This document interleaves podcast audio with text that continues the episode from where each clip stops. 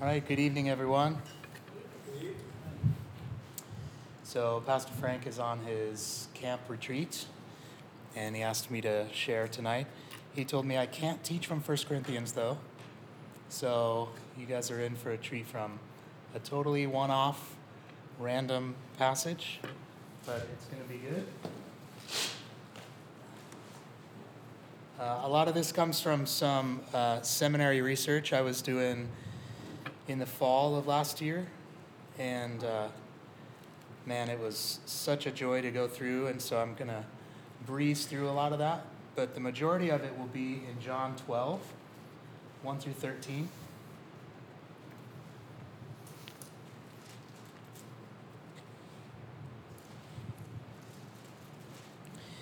And my understanding of these Wednesday night classes are that they're an opportunity to spend a little bit more time focusing on the teaching and kind of going through the text and some of the deeper meanings.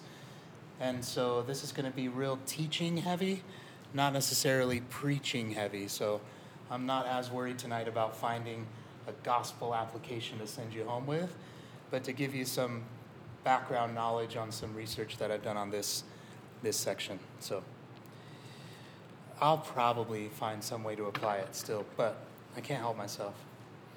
So John 12, let's read that together, 1 through 13. 6 days before the Passover, Jesus therefore came to Bethany, where Lazarus was, whom Jesus had raised from the dead. So they gave a dinner for him there.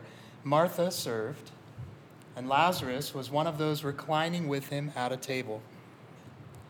Mary, therefore, took a pound of expensive ointment made from pure nard and anointed the feet of Jesus and wiped his feet with her hair. And the house was filled with the fragrance of the perfume. But Judas Iscariot, one of his disciples, he who was about to betray him, said, "Why was this ointment not sold for 300 denarii and given to the poor?" He said this not because he cared about the poor, but because he was a thief. And having charge of the money bag, he used to help himself to what was put into it. Jesus said, "Leave her alone, so that she may keep it for the day of my burial. For the poor you always have with you, but you do not always have me." When the large crowd of the Jews learned that Jesus was there, they came, not only on account of him, but also to see Lazarus, whom he had raised from the dead. So the chief priests made plans to put Lazarus to death as well, because on account of him, many of the Jews were going away and believing in Jesus. The next day, the large crowd that had come to the feast heard that Jesus was coming to Jerusalem. So they took branches of palm trees, went out to meet him, crying out, "Hosanna! Blessed is he who comes in the name of the Lord, even the King of Israel." We'll stop there. So much there. So much there. So John, the Gospel of John, we just went through as a church. I think that there's a major pivot that happens here in John. I think the narrative slows way down, and the remainder of John happens within these 6 days that is described in the beginning of verse 1 and 12.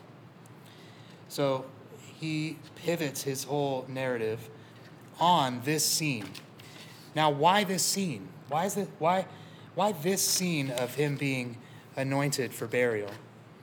Well, he's being anointed for burial. It's a foreshadowing in some ways. But even the tone and the content changes in this passage. It changes away from the miracle and works of Jesus to the passion narrative, starting here.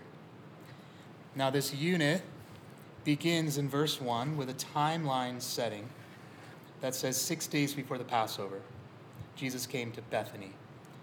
So in those 10 words, we're given timeline, context, and location. And verse 1 ends with the summary statement of the impact of Jesus' miracles.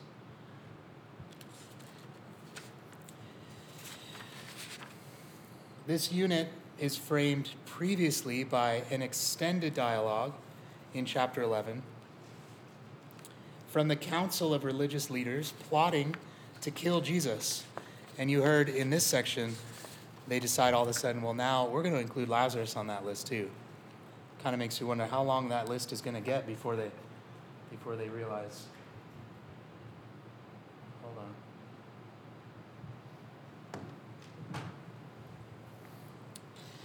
Immediately after this passage, we have Jesus' triumphal entry into Jerusalem, as we read.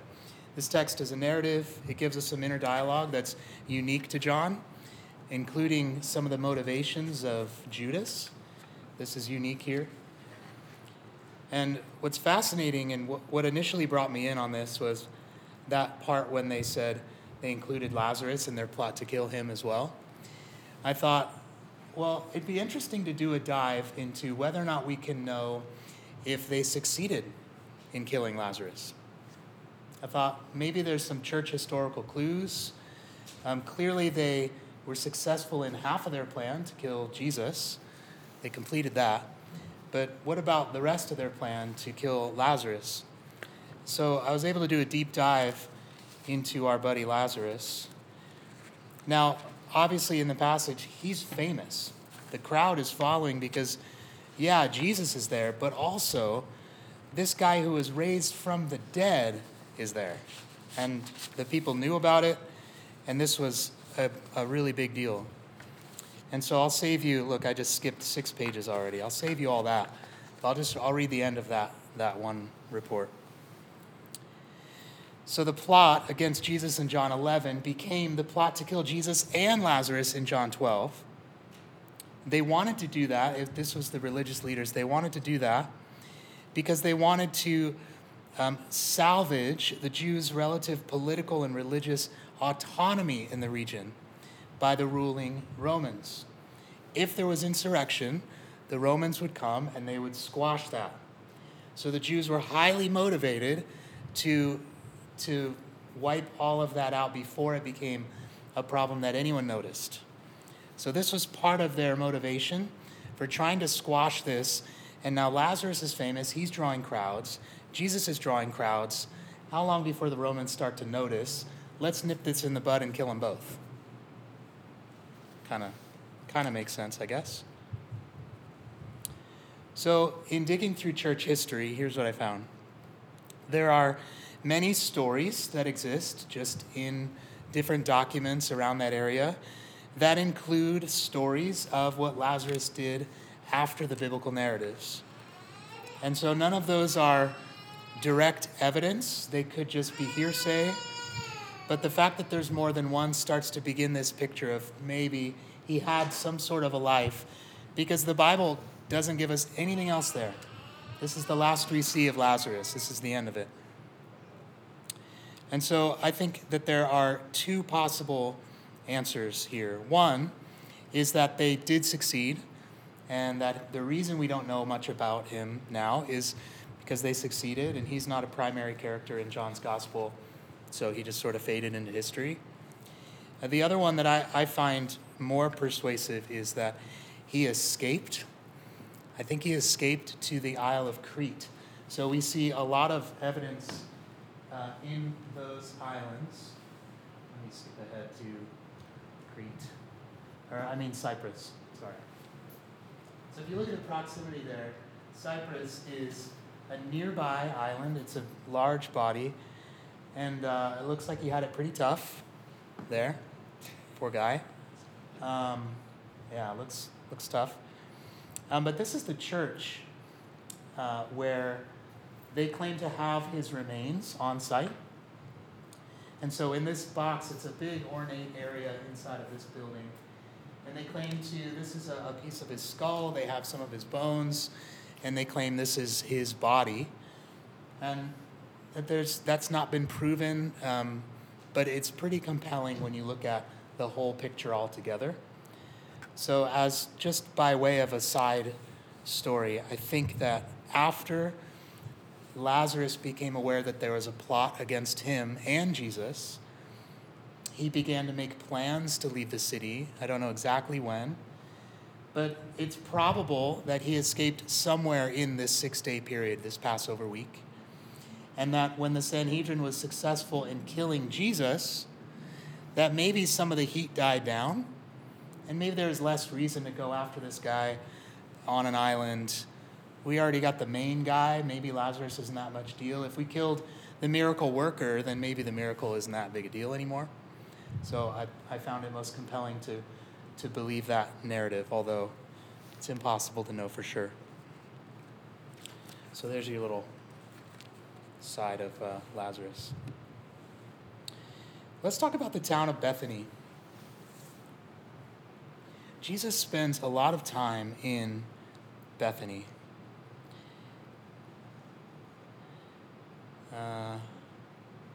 Let's go here.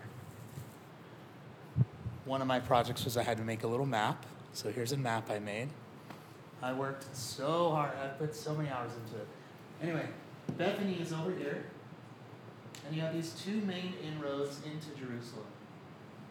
Now, that's as accurate as I could get it. But here is a Google map of the same area. If you look, you can see this is one inroad, and over here is the other. And you can see, I at least got this little point part, right? That's there, another one. So this is roughly where Bethany is today.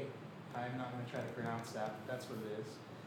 And you can see on Google Maps, I did this 2 days ago, it would take you an hour and 20 minutes to walk from city center in Jerusalem through the main gate and over to Bethany. Now, since John roots this narrative in Passover week, there would have been thousands of people filtering through these roads, this road in particular, walking through Bethany to get to Jerusalem. When they got to Bethany, Bethany is where they would have found some respite, some basic provisions, and they would sort of collect themselves and rejuvenate from the journey and go into the city. So think about who's there. Those are ones who are sojourners, okay? You're starting to kind of get the clue of why Jesus spent so much time there. Another main ministry in Bethany was to the sick and the poor. And the reason that was is I tried to include a topographical map here, but the city sits up on a bluff looking this way, but it's kind of hard to make out. But the city of Bethany wouldn't have been viewable from the city, okay? And that was to honor those purity laws of those who are sick being within the city. They didn't even want the city of Bethany within eyeshot of the city. So that's why Bethany was a good place for those who were sick and hurting and suffering to go and receive care, to die. This is why Lazarus was in Bethany. When Lazarus died, he was in Bethany, and Jesus went to Bethany to see his friend's tomb. The tomb of Lazarus is still, I think it's up this way. But the tomb of Lazarus is right nearby where they think that was. You can visit that today. Now, Jesus spent a ton of time in Bethany because that's where the poor and the overlooked and the hurting and the sojourners were. Isn't that fascinating? So now when you read through in the New Testament and you see that Jesus is in Bethany, we don't have every story of what he did in Bethany, but it sort of lights your imagination of what he may have been doing there and why he spent so much time in Bethany. That's where his people were. The people that didn't want him there but needed him the most were here. So as he's here, Lazarus is nearby. He's sitting down at Simon's house. And the other Gospels give us some clues into what's going on here. Now, this is going to seem like a very confusing chart, but the story of this anointing scene is in all four Gospels. And here they are in Matthew 26, 6 through 13. In Mark 14, 3 through 9, Luke 7, 36 through 38, and here in John 12, 1 through 8. Now, what's fascinating is to read through the different narratives and look at where they're consistent and the same and where they're different. So I thought we'd just kind of go through some of those. Look at the structure differences in Matthew and Mark and John. They all line up that previously what's discussed is the plot to kill Jesus, then the anointing scene. But Luke has a difference. The previous verses were messengers from John the Baptist. Now notice the timeline. Matthew and Mark list this as happening 2 days before the Passover. 2 days, not 6, but 2. Luke doesn't mention it.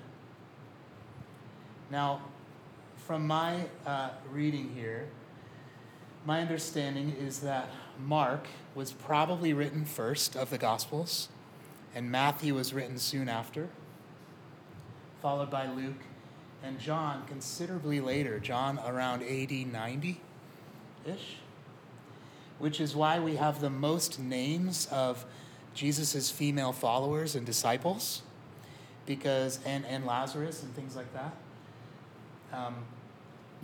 Lazarus has the most narrative in John. Now, some of the thinking there is that since so much time had elapsed now since Jesus' murder, that a lot of the heat had died down. So John was more free to name his disciples by name, where Mark would have had to be a little bit careful there because they were likely still alive. But John, near the very end of his life, most of them had probably died anyway. So he named the ones that he could remember. So this is one of those reasons why this isn't something we would get into on a Sunday, because we have differing levels of understanding of how we got our Bible. But to answer the question of why John would say 6 days before Passover and Mark and Matthew would agree that it's 2, we have to start with a definition of what we mean by the Bible as an inerrant Bible. The Bible is inerrant, meaning it doesn't affirm anything contrary to fact. It doesn't affirm anything contrary to fact. That definition leaves open interpretations like John to make some interpretational choices in representing the details. The facts remain the same. Jesus was in this place. Jesus did these things. But if it's 2 days or 6 days, it doesn't change the theological implication of that. Does that make sense? So then the next question is, well, if Mark was written first, many people think that Matthew heavily borrowed from Mark in writing his, but to a different audience. So it makes sense that Mark and Matthew would be the same. Luke may not have known definitively and left it out in his analysis. That's just a guess. John says 6 days, I think, because he's building this Passover narrative, and he starts right here. When I got to preach Jesus' crucifixion, I was up in Redemption Flagstaff that week. In that passage, it is just soaked in Passover language. Even what Jesus got was the sour wine, but he got it on a hyssop branch. You remember that? Now, realistically, most agree you wouldn't be able to hold either a sponge on a hyssop branch. It's just a flimsy little plant. Or just using the leaves wouldn't soak up any significant amount of sour wine. So that's another piece, and I didn't get into this at Redemption Flag. I don't want to undermine the Bible or seem to. But it seems like John is adding those details when it was more likely a spear with a sponge on the end or something. John's adding those details because he wants you to see Jesus as the Passover lamb. The hyssop branch is what they used to mark the doorposts. It makes a good paintbrush, but not a good straw. I don't know. So Matthew and Mark both describe this as at Bethany. So does John. John leaves out the location, but all the other Gospels agree that it's in the house of Simon the leper. Matthew and Mark both do not name, same with Luke, they don't name this woman, but John does. I'll say too on this that there's a narrative that crept into my thinking when I was preaching on Mary Magdalene. One, that she's a separate Mary, just a different Mary, but also that there's a narrative that she was anointing Jesus' feet because she got that money because she was a prostitute and could afford that expensive oil because she was a prostitute, and that the reason she was coming to his feet was out of repentance, sacrificing what she had made and how she had made that money. But when you dig into that, that narrative comes from a European king who just guessed all of that, as best we can tell. And that narrative just sort of followed the story. There's no hint of that. And if you look at John as speaking into this story, then John tells you exactly who it is, and we know that Mary was not that. Mary, like Mary Magdalene, was likely a wealthier businesswoman from the area and made her money that way. So, side note. But they all agree that it is a very expensive ointment. There's lots of thoughts on the kind of ointment that's being talked about with the pure nard. It's not that interesting, though. We'll save you that. Now, interestingly, in Matthew and Mark, they pour it on his head. So she breaks off the top, pours it on his head. Okay?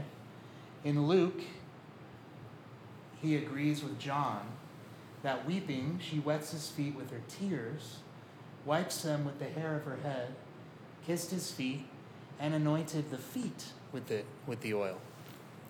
So Matthew and Mark are describing pouring on his head. Luke and John describe pouring on his feet.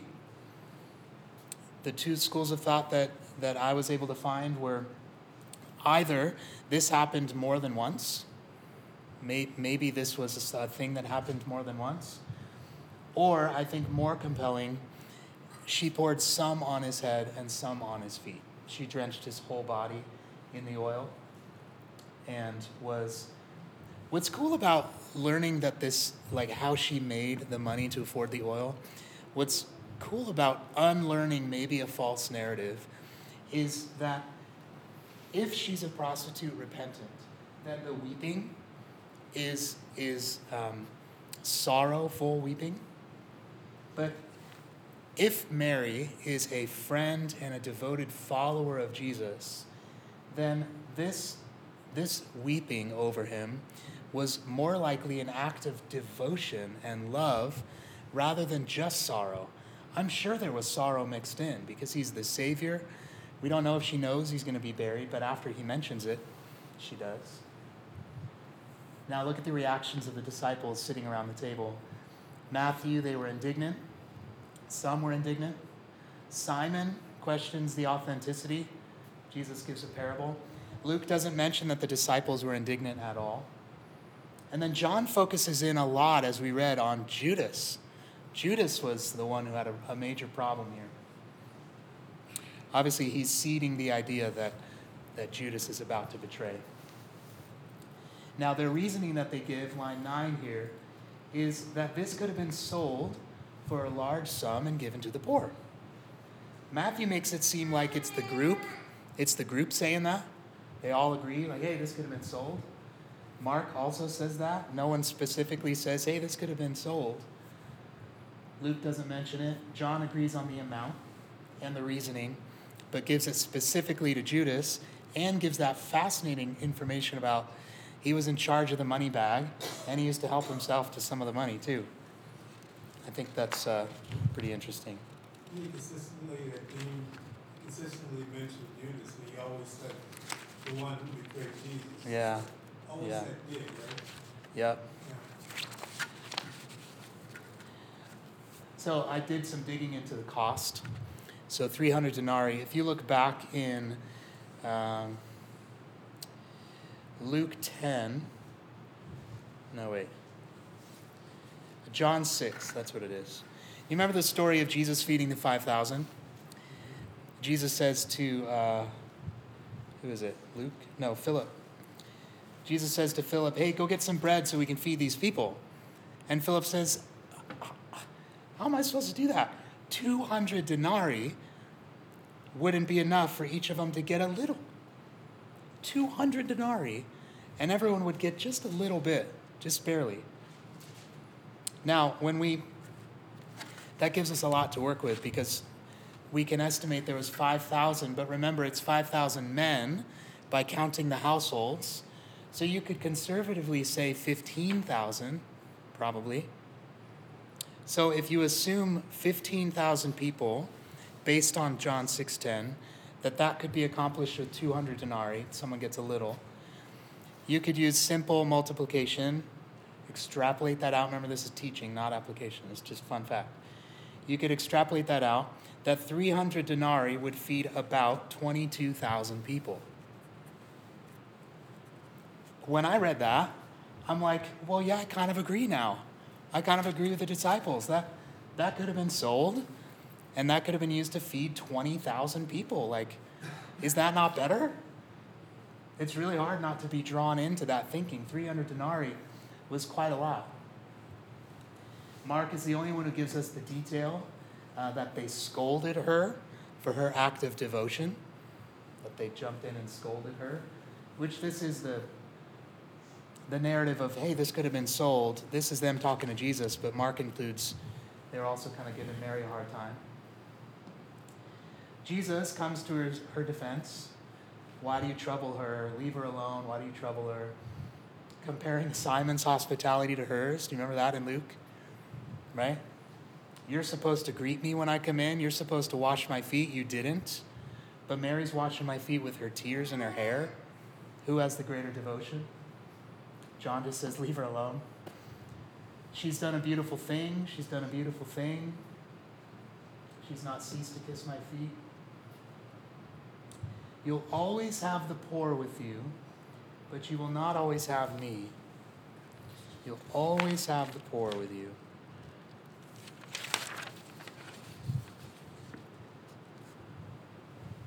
Interestingly, Mark adds the detail, whenever you want, you can do good to them. That's actually key to helping us understand what Jesus meant here. Luke doesn't mention it. John says, the poor you'll always have, but you won't always have me. So you could easily apply that and say, well, Jesus is very practically saying, she's anointed my feet with oil. In a week, you will never have that opportunity again. So take it now. What's interesting is when you look at Deuteronomy 15, it says, there will never cease to be poor in the land, which is a very clear language relation here that Jesus seems to have, Deuteronomy 15, in mind when he says, you'll always have the poor with you. But that doesn't help us understand the reason for saying that, because it kind of sounds flippant, doesn't it? Yeah, you'll always have poor people, but me, I'm here now. But if you finish Deuteronomy 15, verse 11, this is what it says. You'll always have, there will never cease to be poor in the land. Therefore I command you, this is Yahweh saying, you shall open wide your hand to your brother, to the needy and to the poor in your land. So you could more accurately summarize what Jesus said like this. You and I both know the concern that the Bible has for the poor. You and I both agree with that and your responsibility in that. Mary has chosen the right thing to spend this oil on right now because you won't have that option later. So he's not minimizing the poor. He's nodding to this passage which affirms care for the poor while still saying she's chosen the better thing. She's chosen the better thing.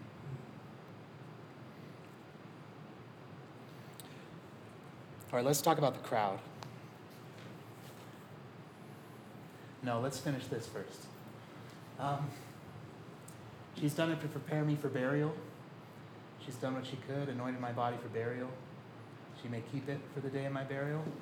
Now, what's interesting there is the keep it, because the other passages, how do you pour so much to soak someone and still have some left over? The thinking is that there was just probably more available that she didn't use. So this must have been quite a bit.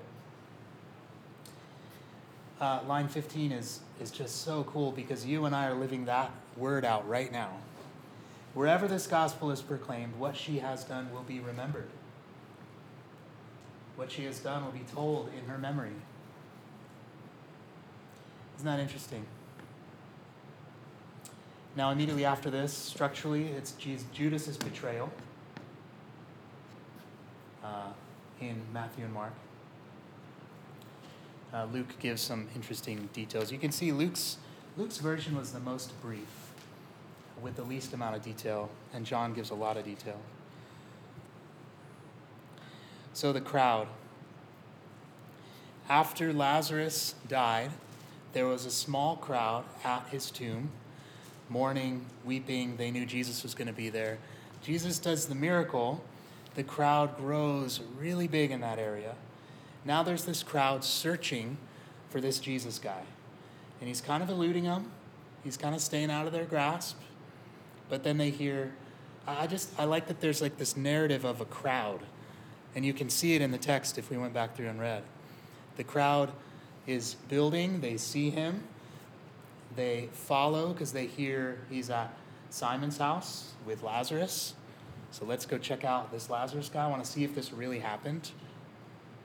Now, something I hadn't really thought deeply about is that in that crowd, there were some who believed and there were some who doubted. It's kind of self-explanatory. In a big crowd like that, you have a mix of reactions. Some believed that when they went to go find this Lazarus, they were going to find an imposter. This wasn't really going to be the guy. They were going to find this Jesus and find he's not all he cracked up to be. And there were some who genuinely believed. Now, in John 12, the crowd began to grow. They came to see Lazarus. The chief priest said, we're going to kill this guy too. Because on account of him, Lazarus, many of the Jews were going away and believing in Jesus. It's fascinating, isn't it? So there were many there that believed. Now, the next day, verse 12, here's what happens to the crowd. The large crowd that had come to the feast heard that Jesus was now coming to Jerusalem. So they're gathered here at Simon's house. Now they hear, wait, this guy's going to Jerusalem. So some follow, some cut, and they meet in this area for the triumphal entry. And they took branches and we know the rest. So this is the same crowd, and this is what I hadn't quite realized. It's the same crowd that began with Lazarus, followed to the house, now followed for the triumphal entry. And this mix of believers helped me to understand why in 6 days before Passover they were saying, Hosanna, King of David, here we go. They're swept into the emotion of the moment. 6 days later they're saying, crucify him, kill this guy, we don't want him. That same crowd followed him all the way to the cross. And still, some believed and some didn't.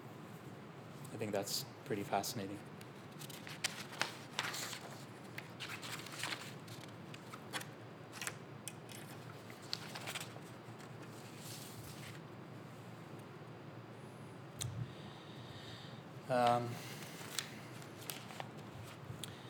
What questions do you have on any of what we've shared so far?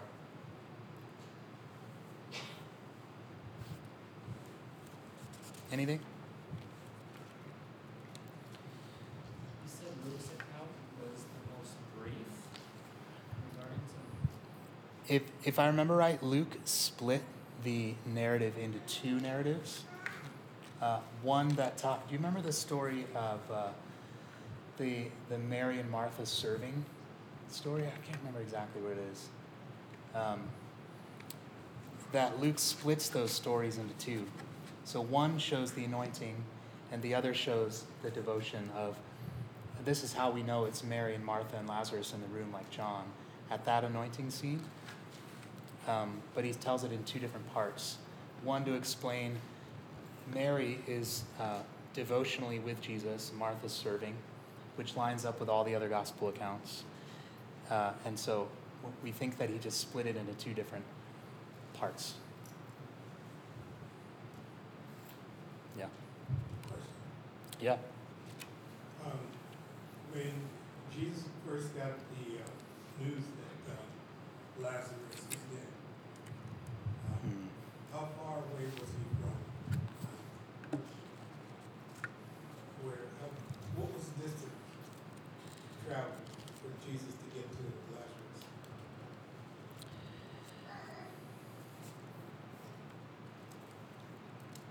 I'm looking in John 11.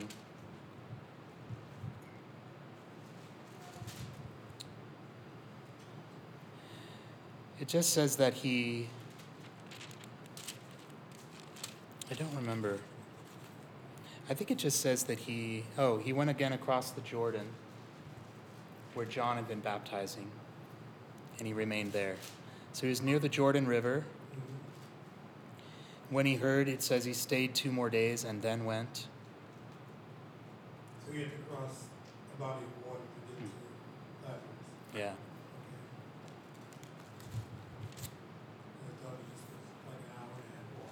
Oh, so he waited 2 days. When he came, he found Lazarus had been in the tomb 4 days. So he waited 2 of those and traveled 2. So he was 2 days away. Oh. Yeah. I've got a little bit more about Bethany. Bethany is referenced 11 times in the New Testament, which is really fascinating. The Bible says it's about 2 miles away, and we could see from that map that that's pretty close. 5.3 kilometers.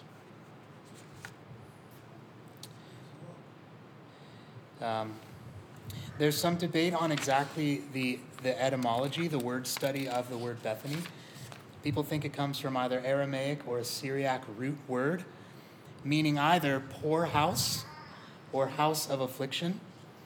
And the impact's the same either way. This was to serve as a refuge for the poor and the sick and the weary travelers.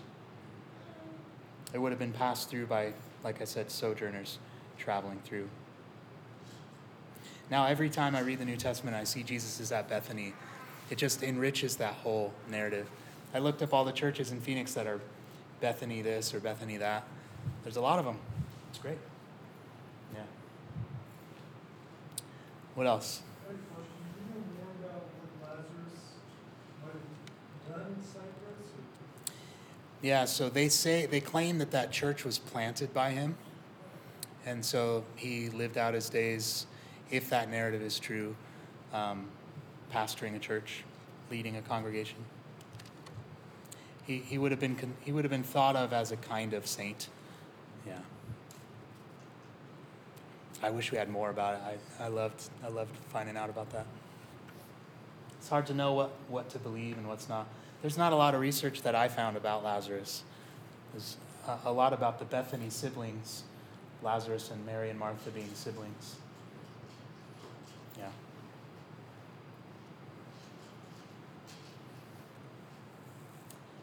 What else?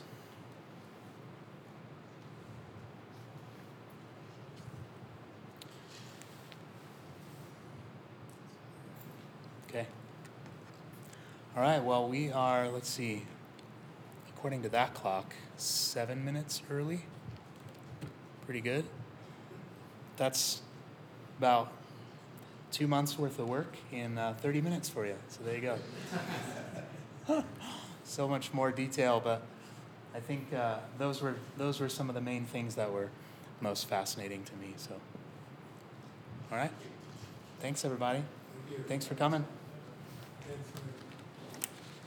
Next week is a different time, remember? It's going to be, is it? No, it's not next week. It's not next week? Oh, yeah, it's June. Yeah.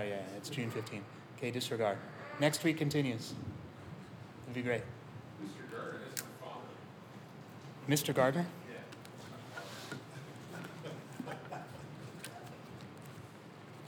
Yeah. All right, thanks, everyone.